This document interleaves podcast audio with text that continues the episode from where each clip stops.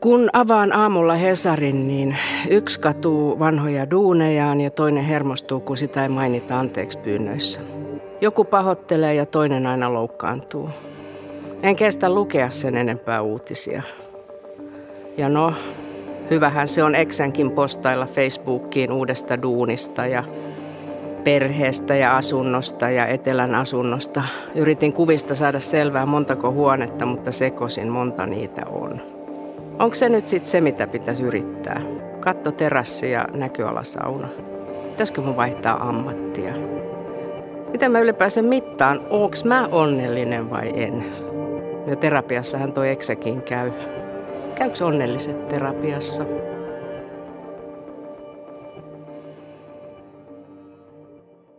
Anttias Mattila, mikä tälle äskeiselle ihmiselle voisi olla hedelmällinen näkökulman vaihdos? No, yksi asia tulee mieleen, että tämä nykyään so- someaikat saa ihmiset ihan liikaa vertailemaan itseään muihin. Ja onnellistutkijat suosittelevat, että vertaa itse asiassa vaan niihin, joille menee sua huonommin. Koska tämmöinen kateus on aika turha tunne. Itse asiassa mä vastaanotolla saatan sanoa ihmisille, joka on kovin kateellinen jollekin, että jokaista ihmistä kohtaan, jota sä koet kateuden tunnetta, niin muista, että sillä voi olla piilossa puolet asioista, luurakoja kaapissa tai paljon ikäviä asioita. Eli kenellekään ei kannata olla kateellinen.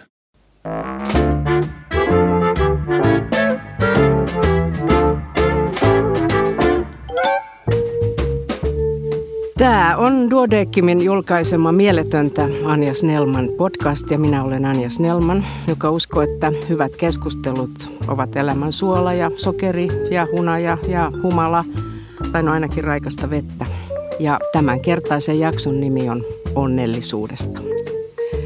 Elämän suolana eli vieraana mulla on tänään onnellisuustohtoriksikin tituleerattu lastenpsykiatri ja psykoterapeutti ja täytyy sanoa, että mulle myös kiitollisuuden kohde ratkaisukeskeisen psykoterapian opettajani Anttias Mattila. Tervetuloa. Kiitos kutsusta.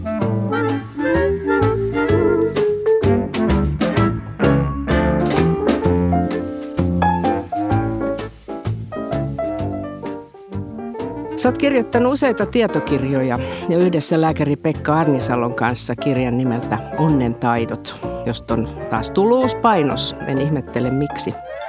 Ja sen pohjalta siis tänään jutellaan.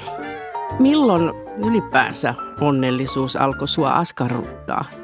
Onko sä ollut lapsena onnenkantamoinen vai rähmärääpäle vai miten kaukaa haetaan se motiivi? No tämä liittyy siihen, kun olin tota, jo lääketieteen opintojen aikana, niin mä ruin opiskelemaan filosofiaa ja tehnyt siitäkin väitöskirjan sitten. Ja sitten tota, lääkäri Seura Duodeckim oli tekemässä TV-sarjaa tuonne elämän pelissä, jossa ensimmäisessä osassa oli ihmiset koitti parantaa niin elämäntapoja, vähentää tupakointia ja lisätä liikuntaa. Nämä julkikset siinä ohjelmassa.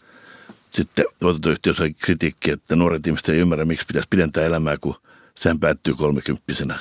Sen jälkeen ei ole niin kuin elämää. No sitten ne aloitti toisen tuotantokauden onnellisuuden salaisuus.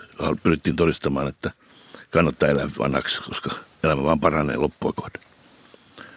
Ja tota, sitten tuli tämä elämäpelissä onnellisuuden salaisuus, jossa oli myöskin julkiksi tekemässä näitä onnentaitoharjoituksia, joita tässä mun kirjassa on.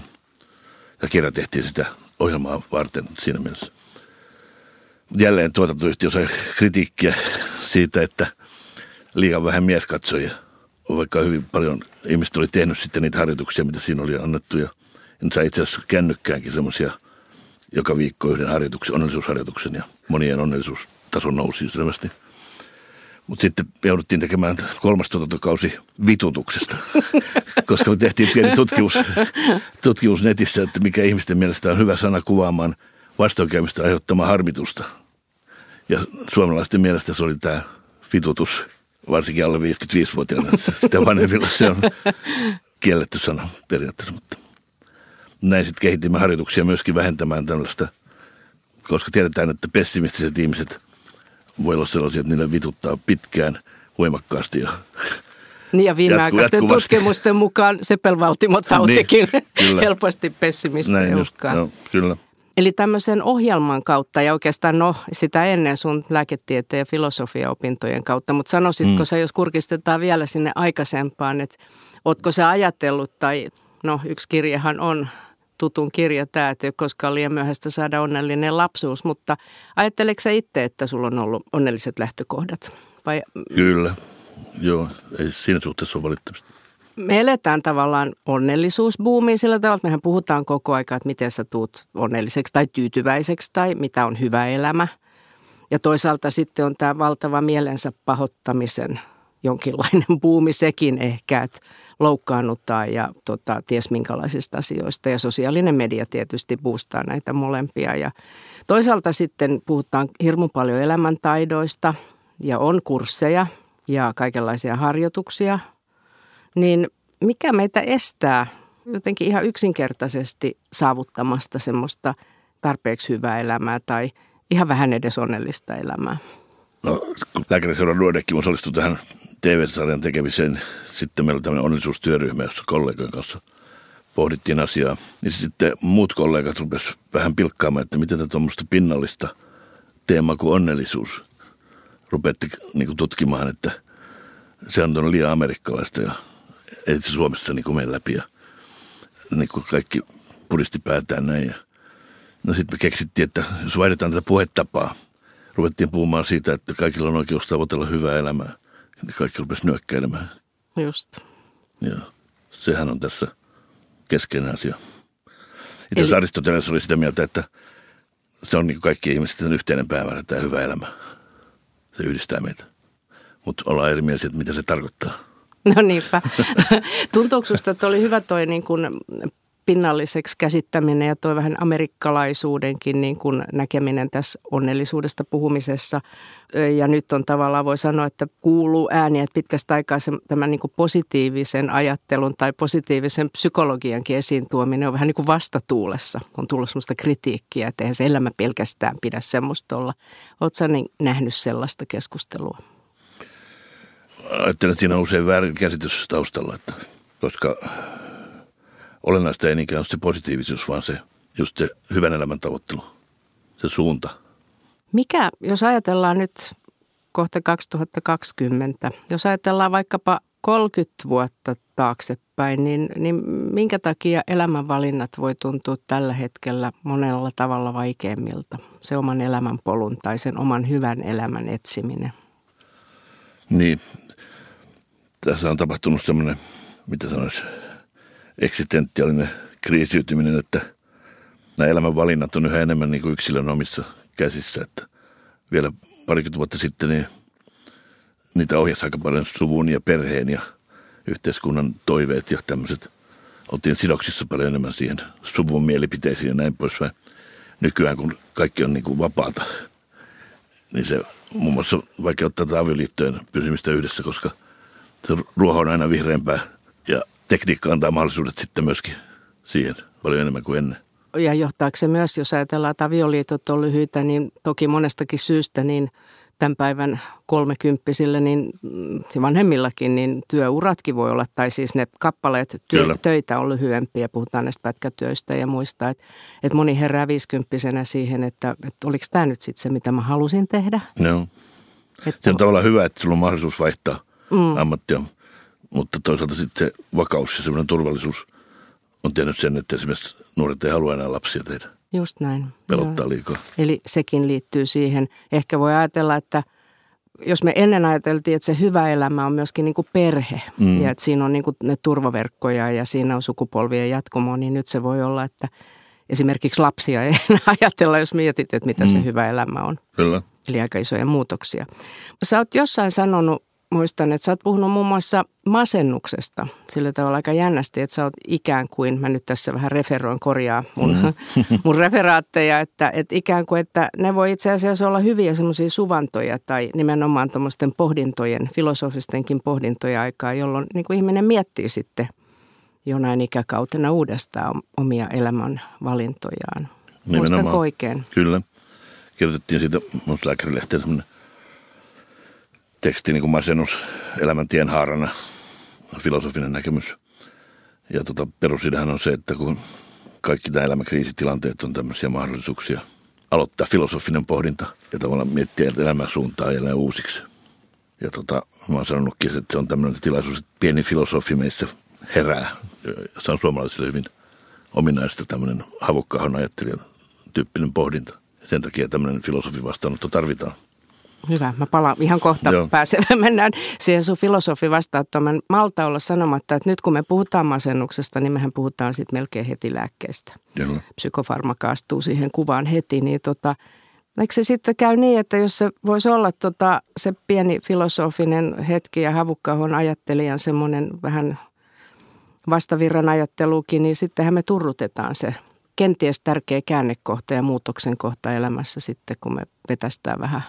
Kyllä, ja mä oon usein kysynytkin asiakkailta, että miksi teidän mielestä ihmisillä on tunteita. Ja monet ei osaa oikein vastata. Mutta mun näkemys on vastaava kuin Aristotelella stoalaisillakin oli aikoinaan jo, että, että positiiviset tunteet on sitä, että meille tärkeät projektit sujuu hyvin, meille tulee hyviä fiiliksiä. Sitten taas kun meidän tärkeät projektit rupeaa tökkimään, tulee negatiivisia fiiliksiä. Ja se on meille viesti siitä, että nyt suuntaa pitäisi muuttaa. Ja tästä on kysymys siinä elämän tienharassakin. Eli se on meille tärkeä viesti, että pitäisi muuttaa sitä elämän tyyliä tai tavoitteita, miettiä uusiksi asioita. Siinä tarvitaan filosofisia keskusteluja. Hmm. No, Valitettavasti nyt, hoitosysteemi ei tarjoa niitä, vaan ensimmäinen vastaus on lisää lääkettä.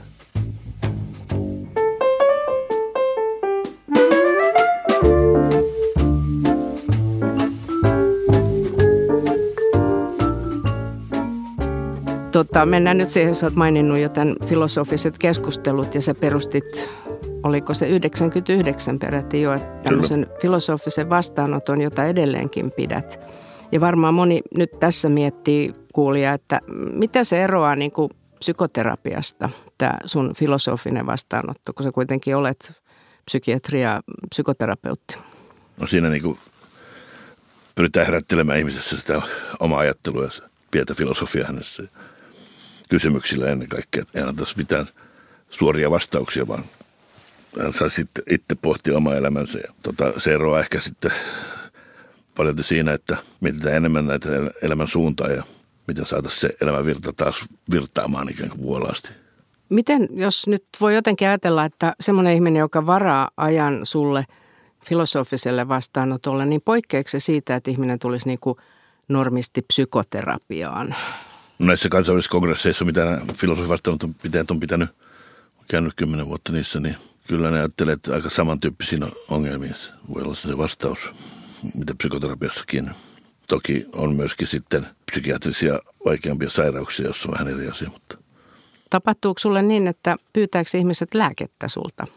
Siis ihan psykofarmakkaa filosofisella vastaanotolla. Onko sulla itselläsi niin periaate siinä? No joo, en ole sitä harrastanut että mä tarjoan tätä vaihtoehtoa, mutta kyllä se valmius on, jos tarvitaan. Hmm. Tuossa ihan alkuun pyysin sua kertomaan, että miten voisi sitä näkökulmaa vaihtaa, kun tämä alun kertoja pohti sitä omaa elämän kuoppaansa, jos ei tiennyt, että onko onnellinen vai ei, niin tämä näkökulman vaihtamisen taitohan jollain tavalla liittyy epikteetoksen vanha juttu, niin tota, miten se liittyy just siihen, että kun ihminen kokee, oli se nyt sitten masennusta tai sitä, että mä en pääse mitenkään elämässä eteenpäin tai mä väärällä alalla tai miksi mä tunnen vaan kateutta, kun mä selaan noiden kaverien Facebook- ja Instagram-päivityksiä, niin miten sitä voisi vaihtaa sitten sitä näkökulmaa? Ja mistä kaikesta se on niin kuin kehittynyt toi kirjankin nimi, minkä säkin oot kirjoittanut? Niin yksi esimerkki, mikä on epikteetuksella, että miten suhtautuu edessä oleviin vastoinkäymisiin, niin hän suosittelee ajattelemaan niin, että tämä ikään kuin Jumala on antanut meille tämmöisen harjoitusvastustajan, joka auttaa sinua kehittämään. Susta tulee olympiavoittaja ja sä kehityt paremmaksi esimerkiksi kärsivällisyydessä tai voi hyveisö ylipäätään. Miten tota siis, kun ajatellaan, että epikteettoksen tämä periaate oli se, että ihmisiä ei niinkään järkytä ne asiat – vaan ne uskomukset, mitkä liittyy niihin asioihin. Eikö meidän aika ole vähän semmoinen, että meillä on ihan valtava määrä uskomuksia? Eikö tämä ole jotenkin hirveän haasteellista, että moni ihminen tuntuu sanoa, että mä en enää ymmärrä mistään mitään. tässä ajassa. en itsestäni, enkä maailmasta, enkä, enkä mistään. Niin miten tuolta penkoo sitten esille sen tunteensa ja mm. tiensä? No semmoinen keskustelun kautta, että tutustutaan ihmisen tilanteeseen. Lähdetään siitä liikkeelle. Eli ei lähdetä mistään filosofian oppikirjasta tai mm. ennakkotietoja filosofiasta ei tarvita tässä. Kun sä sanoit, että monasti sä kysyt sitten, että mitä tunteet on, mm.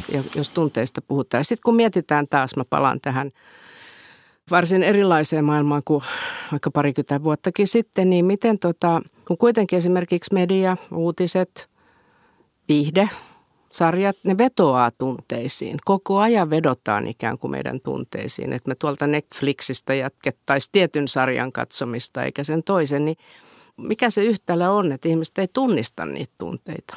Onko kysymys just siitä? No, tämähän oli klassisella ajalla, siis oli paljon näitä näytelmiä, jossa oli kaikenlaisia dramaattisia kohtaloita. Niin tota, Aristotelella oli tämmöinen teoria katarsiksesta, joka, joka tota, selittää tätä tragedioiden hyödyllisyyttä ihmisen elämässä. Ja nyt yksi uusi tutkimus viittaa siihen, että kannattaa tulkita sillä tavalla, että kun sä myötä elät tämän tragedian mukana vaikeita tunteita, niin sä opit tavallaan esimerkiksi tuntemaan surua kohtuullisessa määrin, että se ei valtaa sua täysin ylipäätään tunteiden osalta. Ja sitä olisi tuollaisilla ylipäätään ajatus, että tunteet pitää kesyttää tavallaan järjen palvelukseen, koska tiedetään, jotta voitaisiin elää – niin kuin hyveyden mukaista elämää, tehdä rationaalisia päätöksiä. Meidän täytyy kyetä kesyttämään esimerkiksi suru ja vihastuminen siinä määrin, että pystytään tekemään rationaalisia päätöksiä. Ja tässä mielessä niin vasta muutama viikko sitten ymmärsin tämän, että miksi ne niin kuin painottaa niin paljon tätä tunteiden kesyttämistä, just negatiivisten tunteiden kesyttämistä stoalaisilla. Onko meidän niin koulussa tai kotikasvatuksessa sitten joku muuttunut myöskin, että, että jos ajatellaan tunteiden tunnistamista tai sitten just tätä pettymysten kestämistä tai ehkä voisi puhua kesyttämisestä sielläkin päässä, niin mm. onko siinä muuttunut jotain? Vai onko se koskaan ollutkaan Suomessa, suomalaisilla? Minusta tuntuu, että on iso joukko nykykansalaisia, jotka ei ole tottunut kestämään niin vastoinkäymisiä siis siinä mielessä, kun ennen maailmassa ehkä oli pakko. Ja nyt on paljon usein, koska kasvatus on sitä, että pehmitetään – vähän niin kuin Buddhalle kävi aikoina, että pehmitetään kaikki vastoinkäymiset sen lapsen edestä, että hänen se ei tarvitse niin oppia sietämään asioita tarpeeksi. Olisi hyvä kokea niitä vastoinkäymisiä turvallisessa ympäristössä kotona, eikä suojata lasta täysin niiltä mikä ei tapa niin, kasvattaa. Mikä ei tapa, niin, niin, mikä ei tapa kasvattaa. Mä mietin sitä, että kun me ollaan kuitenkin niin kuin kansana näissä tota, onnellisuusraporteissa yleensä ollut aika huipulla, niin taisi olla jos viimeksi. Ja kuitenkin onhan meillä, no, miten tätä masennusta nyt sitten mitataan. Ja toisaalta mietitään vieläkin itsemurhatilastoja, syrjäytymistä ja kaikkea muuta, niin – onko meidän luonteessa jotain? Liittyykö se kuinka paljon ilmastoa, että me löydetään niitä onnenpipanoita niin helposti? Että... No tätä kysyttiin itse pari vuotta sitten, mä olin linnanjuhlissa ja sitten toimittaja tuli kysymään, että miten tämä mahdollista, että Suomi on onnellisuustilastossa näin huipulla ja sitten kuitenkin meillä on niin paljon masentuneita. Niin kyllä niin kuin mun veikkaus on se, että tämä skandinaavinen hyvinvointivaltio on keskeisessä roolissa tässä – koska se on niin kuin mahdollistanut siis tämmöisen, että Suomen kansalla tämä antiikin hyvä oikeudenmukaisuus on viety käytäntöön poikkeuksellisella tavalla. Reilu peli verrattuna moneen, moneen muuhun maahan. Koita nyt vaikka tuolla nakkikioskionossa ohittaa joku, niin tulee varmasti turpaa. niin, oikeudenmukaisuus on syvällä suomalaisissa. Esimerkiksi Amerikassa ja Englannissa niin on jatkuvasti ohituskaistoja, jolla se voi ohittaa toiset. Se oikeudenmukaisuus ei toteudu läheskään siinä määrin kuin Suomessa. Mutta ennen kaikkea tämä hyvinvointiyhteiskunta niin on sen selityksi, miksi Pohjoismaissa menee niin hyvin. Sä sanoit ton, että mikä ei tapa ja niin poispäin, niin meillä on aika paljon näitä itse asiassa. Löytyy tätä kellonni on se onnen kätkeköön ja kaikenlaisia tämmöisiä pikkasen semmoisia, niin kuin tämä nyt oli Eino Leinon runosta, mutta kuitenkin, että vähän semmoisia niin kuin negatiivisia, ehkä vähän niin kuin sabotoiviakin. Että mihin sä liität sen, että että onne ei saisi näyttää. Tai jos sä elät hyvää elämää, no ehkä tämä ei nyt toteudu tuolla Facebookissa, siellä ehkä näytetään ja ilman niitä no, varjoja. en Joo. usko, että kulttuuri on muuttumassa tuossa suhteessa, että Et meillä on aika syvässä tämmöinen luterilais-ortodoksinen ajatus siitä nöyryydestä. Ja tämä siihen ehkä liittyy se, että ei saa kehua myöskään omilla saavutuksilla. Ja sitten pahimmassa tapauksessa lasten kasvatus on ollut sitä, että jos sä teet jonkun oikein, niin se oli se, mikä sun pitikin tehdä. Mm. Jos teet väärin, niin sun haukutaan. Et kehuminen on väärin, koska se ylpistää lapsen. Se on aika vahingollinen perinne ollut Suomessa. Kyllä, siis se ylpeys ja sitten toisaalta aika vähän vieläkään ihmiset ilmaisee semmoista kiitollisuutta just tota, tavallaan. Se puhuit aluksi siitä, että jos tuntee kateutta, niin voi miettiä sitä, että, että jollain menee vielä huonommin. Mm. Mutta toisaalta sitten, jos se hyvä osuu kohdalle jollain tavalla, niin sitten muistaa myöskin sitä kiitollisuutta. Kyllä. Miten me sitä voitaisiin harjoittaa? Sehän on yksi näistä onnentaidosta tässä kirjassakin. Kyllä. Ja se on suomalaisilla aika hyödyllinen tämä ihan perusharjoitus, josta on myöskin näyttöä.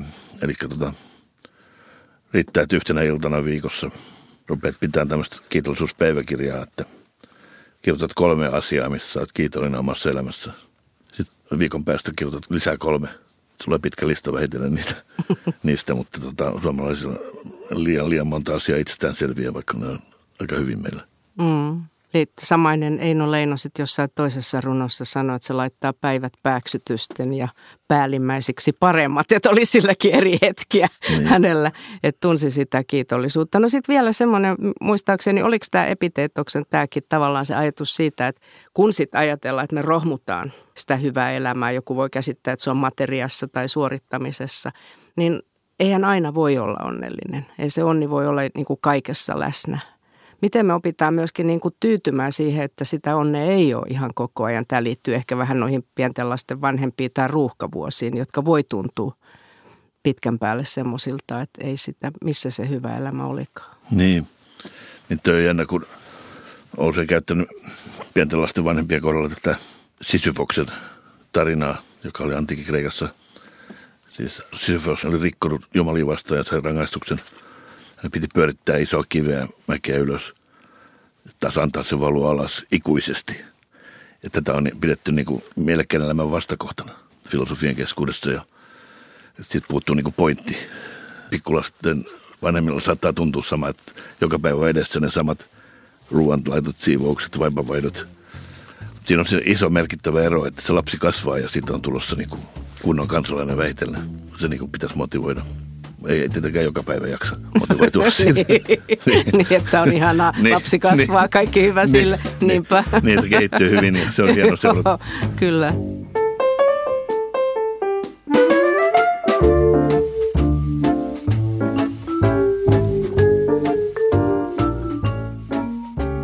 Kun ajattelee tätä, no näitä onnellisuuden taitoja ja ylipäänsä hyvää elämää, niin – josta sä oot niin kuin tietokirjoja kirjoittanut ja josta tietysti niin kuin opettajana ja filosofinakin puhut, niin onko jotain semmoista fiktiota, kirjaa, elokuvia, näytelmiä, jossa sun mielestä tätä asiaa on hyvin käsitelty? Joo, esimerkkinä toi Markus Aurelius, joka oli Rooman keisari oli myös tuollainen filosofi.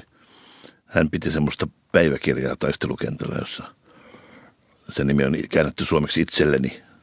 Se on yksi kuuluisimpia filosofisia teoksia, kirjallisuudessa on koskaan ollut.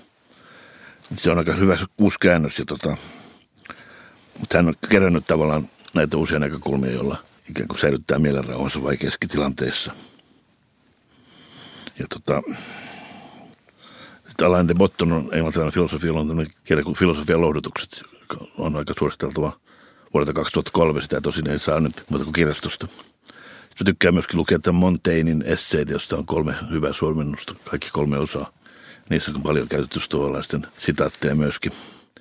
Täällä syksyn uutuuskirjoista, niin tota, brittiläinen stand-up-koomikko on kirjoittanut tämmöinen Viv Groskop, kirjoittanut kirjan nimeltä Älä heittäydy junan alle. Kuulin tuolla kirjamessuilla sen esityksen. Okei. Okay. Sehän on niin kuin koottu hyvän elämän ohjeita venäläisistä klassikkokirjoista. Eli sieltä sitaatteja joo, vai? Joo. Okei, okay. älä heittäydy junan alle. Joo. Okei. Okay. Se on niin kuin, tämän syksyn uutuus hyvä. Hyvä, hyvä. Suosittelen. Kiitos noista. Ja sitten tota, seuraa meidän tämmöinen toistuva loppuelementti, käsi sydämellä osio. Pikkasen henkilökohtaisempia kysymyksiä sulle. Oletko valmis Antti?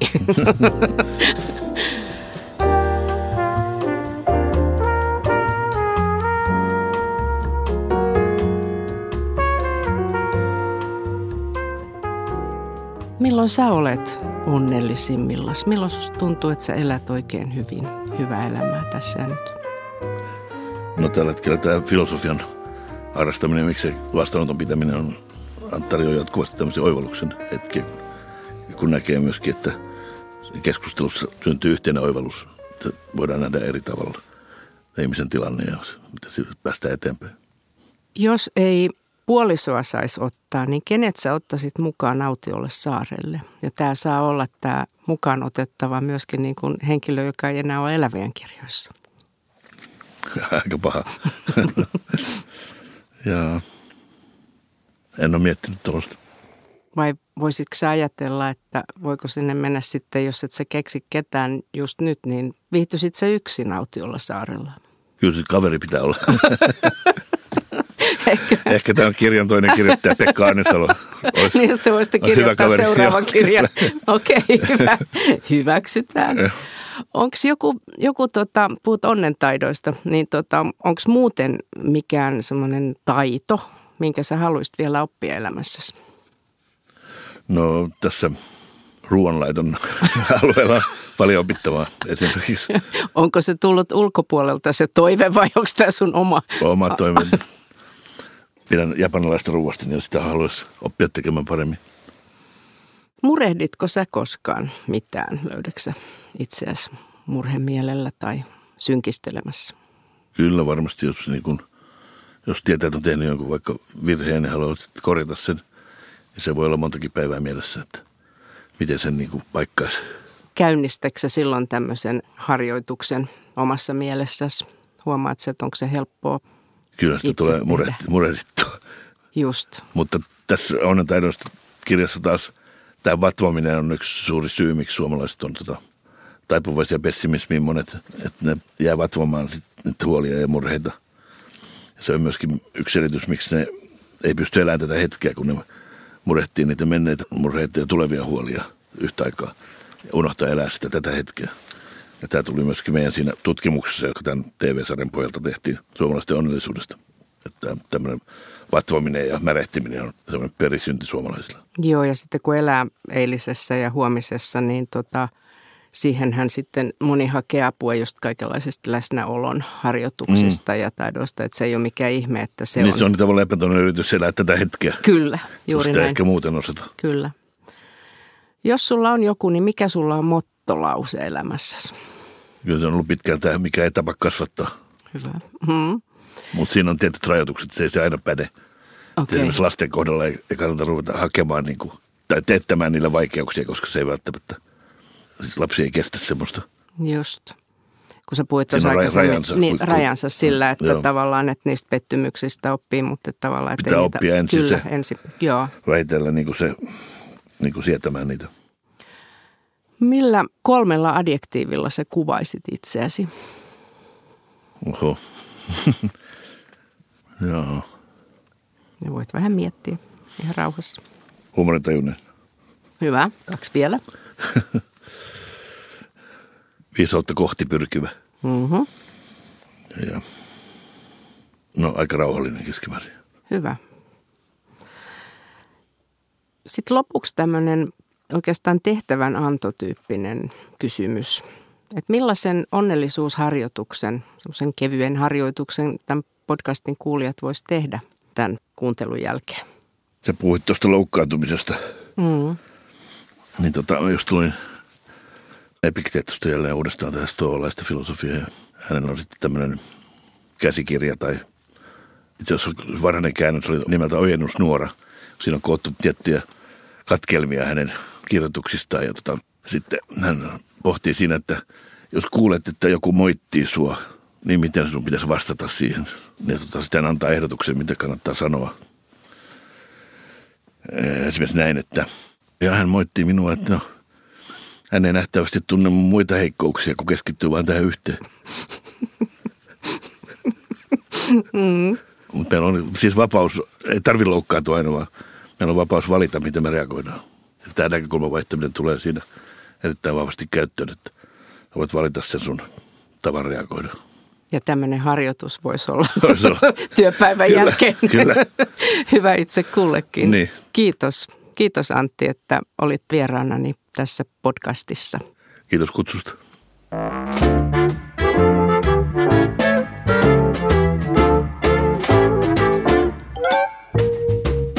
Kertauksen vuoksi sä voit ostaa kuulijani Antti Mattilan teoksen Onnen taidot kustannus Oy Duodekimin verkkokaupasta osoitteesta duodekim.fi. Ja tämän podcastin kuuntelijat saavat kustannus Oy Duodekimin yleisistä tietokirjoista 30 prosentin alennuksen koodilla podcast.